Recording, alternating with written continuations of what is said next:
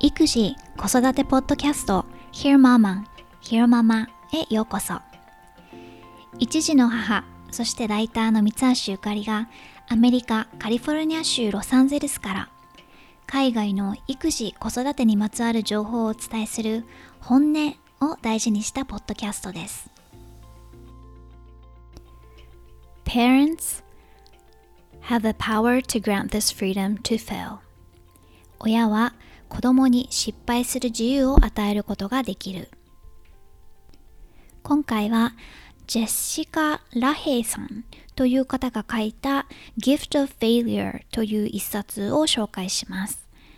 失敗という贈り物という感じかな。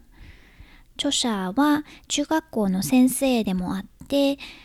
彼女自身2人のお子さんがいます。具体的にこういうことを考えたり、適応したり、その育児にしていくのはもう少し先なのかなとは思うけれど、基本的な子育ての方針として心がけたいなと思った内容です。本の中では、この著者ね、先生である著者自身が自分の子育てに長年感じてきた違和感をとある8年生8年生は日本では中学2年生が書いたエッセイに気づかされたとありますではここでそのエッセイを紹介します Some people are afraid of heights Some are afraid of water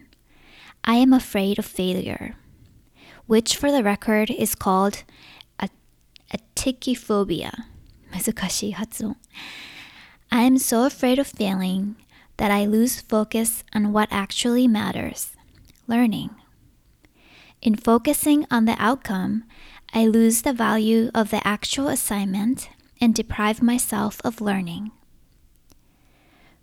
高いところが怖いという人もいれば、お水が怖いという人もいる。私は失敗することが怖い。 これは失敗恐怖症と呼ばれる。失敗することが怖すぎて学ぶことという本来大切なことを見失ってしまう。結果ばかり気にしすぎることで課題がもたらす価値を失い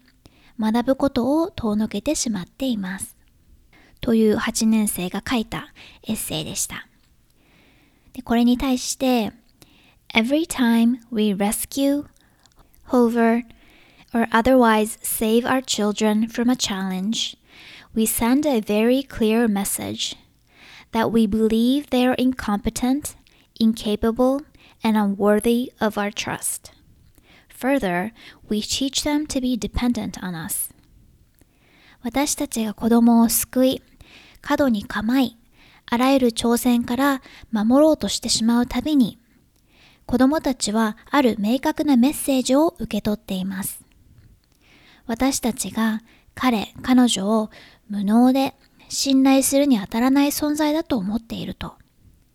さらに彼らに親に頼りきることを教えてしまうことにもなります。本では度重なる研究によって明らかにされていることがあるとあってでそれは何かというと親に失敗することを許されない子どもたちはのめり込むことそれができずに自分たちが受ける教育に関して消極的で、まあ、モチベーションも低く、まあ、極論自主性を育む親によって育てられた子供に比べて成功しないんだって。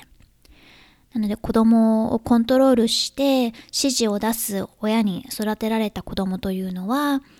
子供に積極的に挑戦するように後押ししたり、失敗してもまた再度挑戦しようね、と、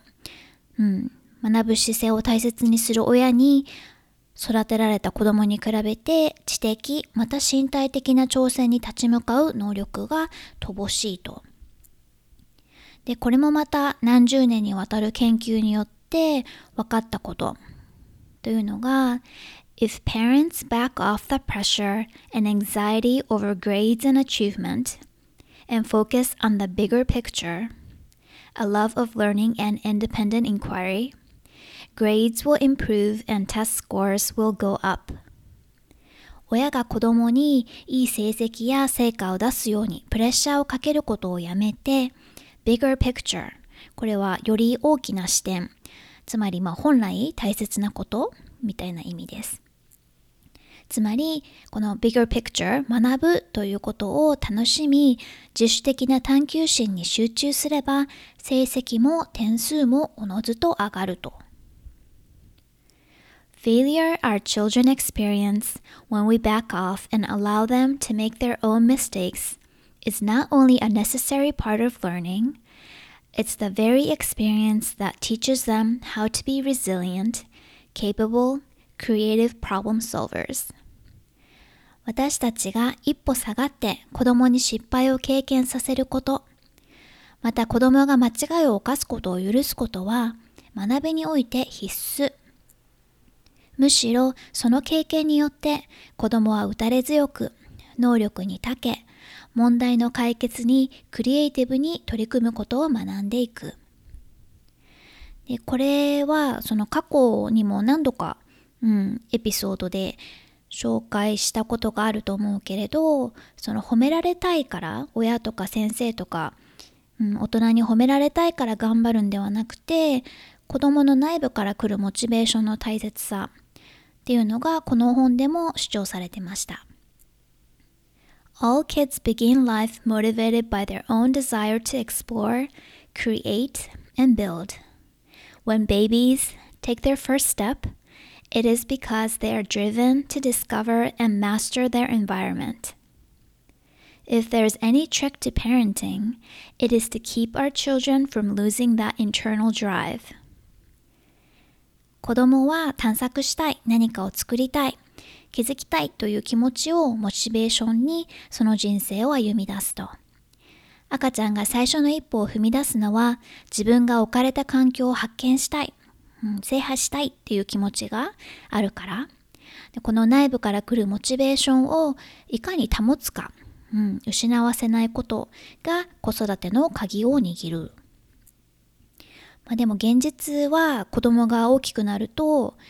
うん、親は良かれと思っていろんなことをコントロールしようとしてしまう。まあ、親としては多分子供を守ってるつもり。子供がなんか失敗して弱気になったり傷ついたりっていうことから守ろうっていう善意の気持ちから来るんだけれどいろいろ口出しをしてしまう。でここでその外部から来るモチベーションがいかにうんと短期的には効果があっても長期的に見るとよろしくないかというエピソードが実例が紹介されてます。である、うんと、クラスの生徒さんに bad speller あのスペル言葉をうまくスペルできない、うん、子がいたと。で毎週スペリングテスト 10, 10の言葉をその綴りをテストするっていう、まあ、のがあって総合的な成績は彼女は B くらいだったんだけれどこのスペリングがダメだったので最終的に B マイナスぐらいの成績に落ち着いていたと。でそのお父さんが、ね、うちの子はもともとスペリングが苦手でできないんだと。うん、そういうもともと持った性質なのにそれで罰を受けるのはおかしいと先生に抗議をしてきたんだそうです。先生がこれは悪いんだと成績が悪いから毎週金曜日のスペルテストの前夜に娘は泣いてるぞと。で学校がうんと夏休みに入って秋にまた再開した時にその同じ子がスペイングで10点中10点を取るようになってたと。で、それが1ヶ月ぐらい続いて、まあ、満点を取り続けてた。で、とある時にでも、先生がこのテストをあの持って帰るって聞いたら、うん、それがないと10ドルもらえないからってその子が 言ったんだって。うん。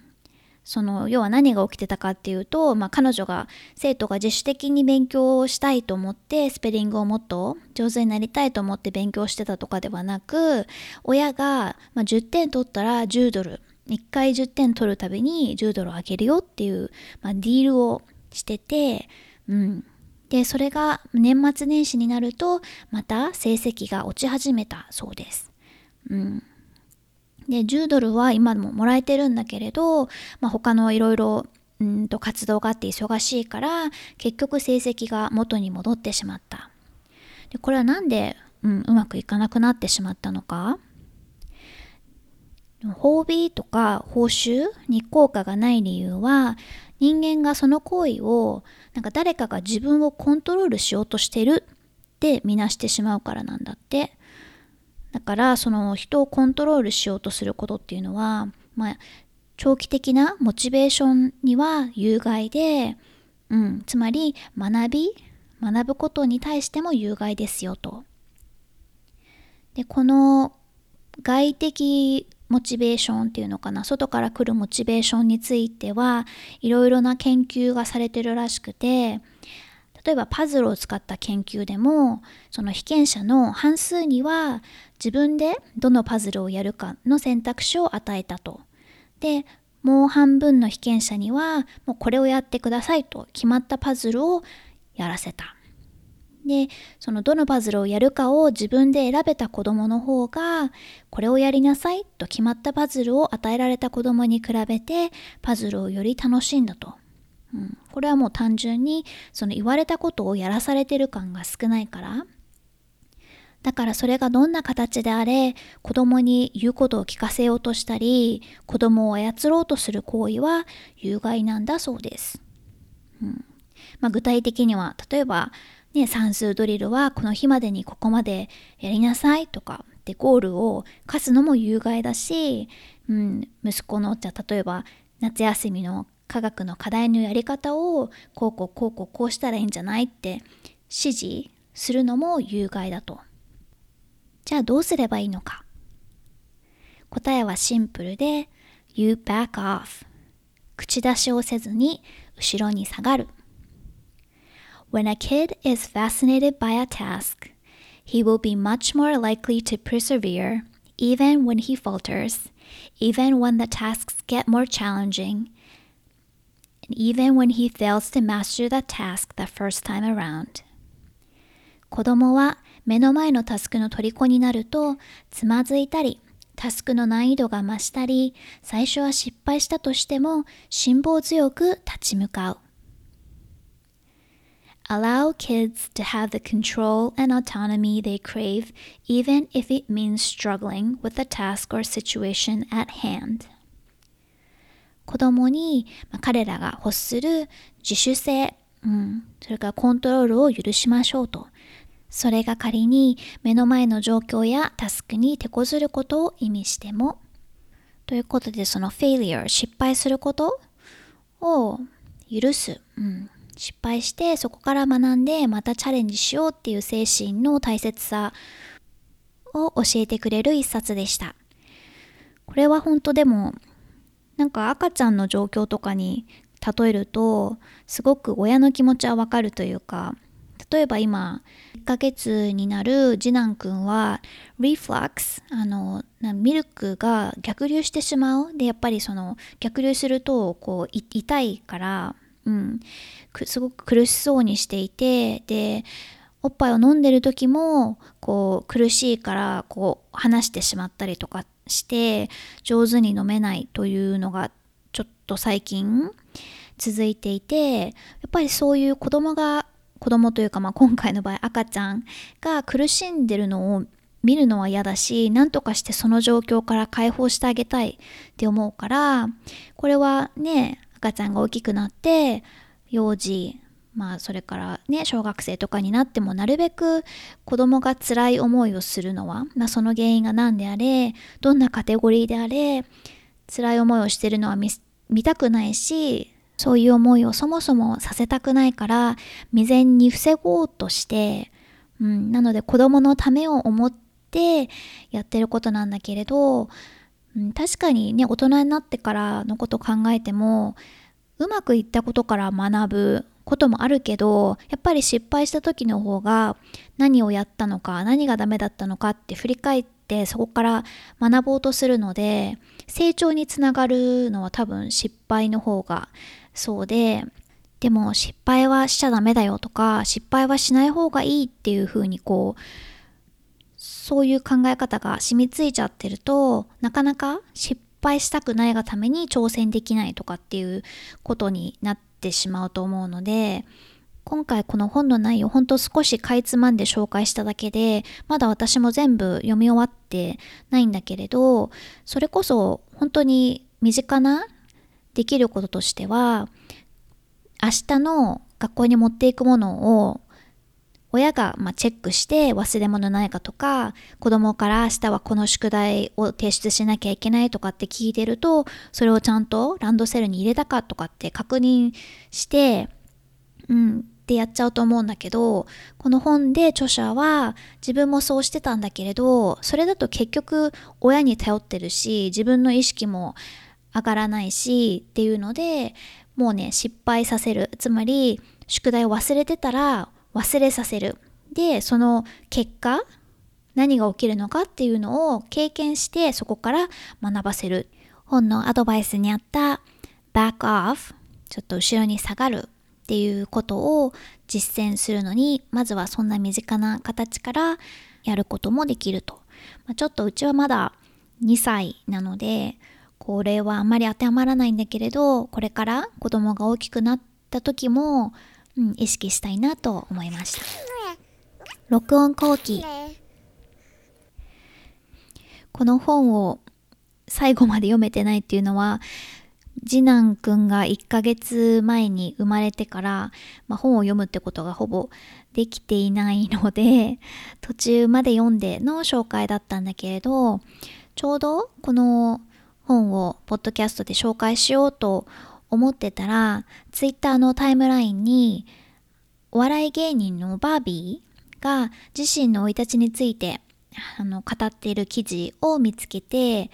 その紹介した今回の内容に共通するものがあったので、うんうんとなったんだけれど、リンクを貼っておくので、ブログによかったら見てください。うん。なんか過度な期待が全くなかった？そもそも4人目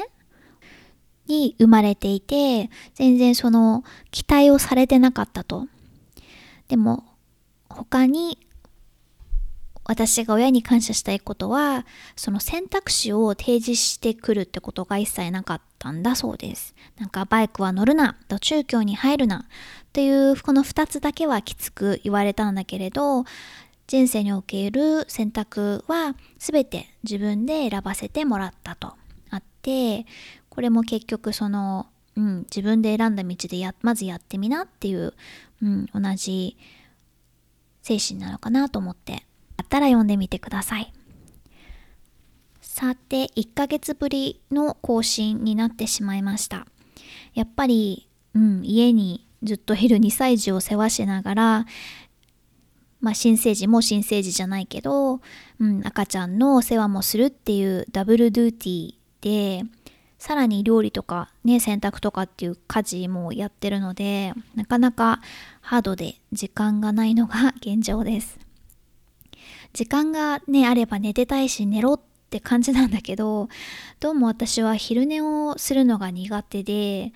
寝たいなっていうかあ今寝るチャンスって時にうん、寝れるタッチじゃないので夜に新生児を寝かせて長男を次に寝かせたら9時前に一緒に寝落ちしちゃってる感じです。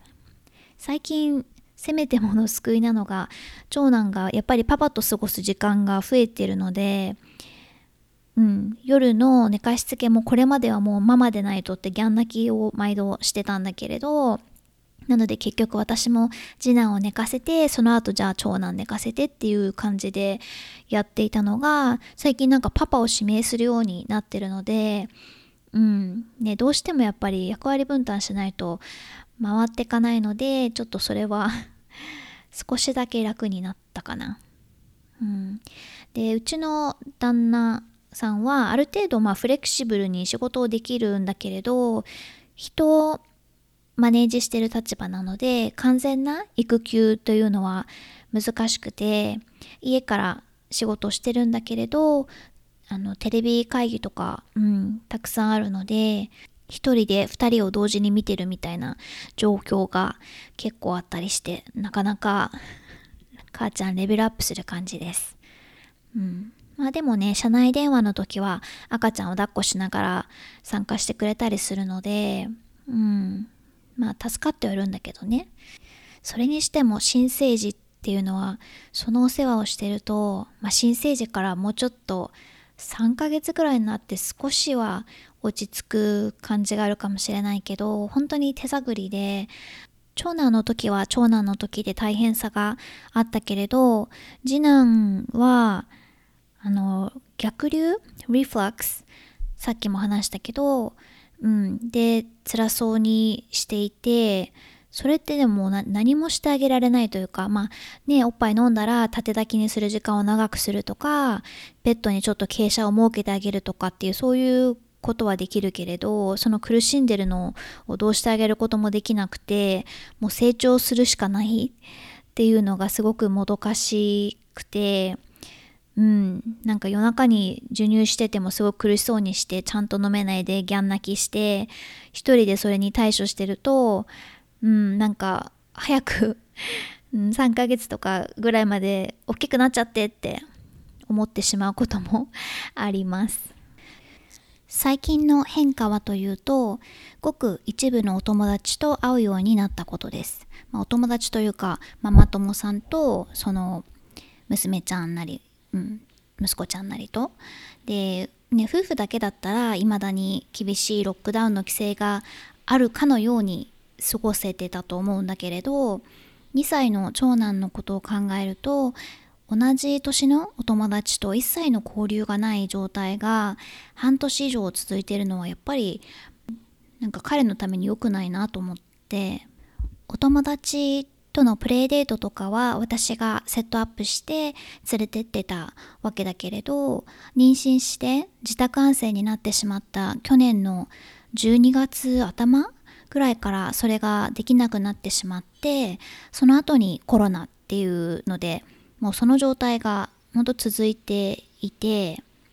でお友達と会えてた頃はまだ息子くん長男は1歳半とかで同じ年の子と遊ぶっていう感覚があんまりなくて一緒にいるけどそれぞれ遊んでるっていう感じでした。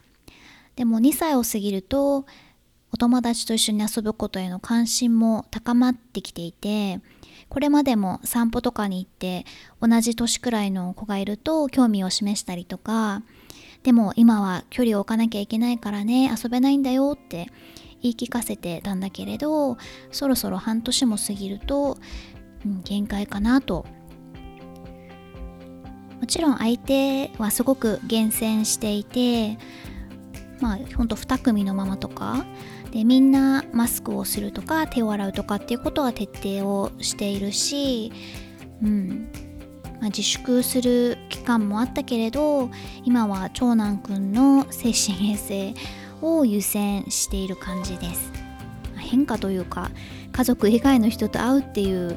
前は当たり前だった状態にほんの少し戻っただけなんだけれど長男くんはめっちゃ幸せそうだし状況に応じて柔軟に対応していくっていう姿勢も大事なのかなと思ってます。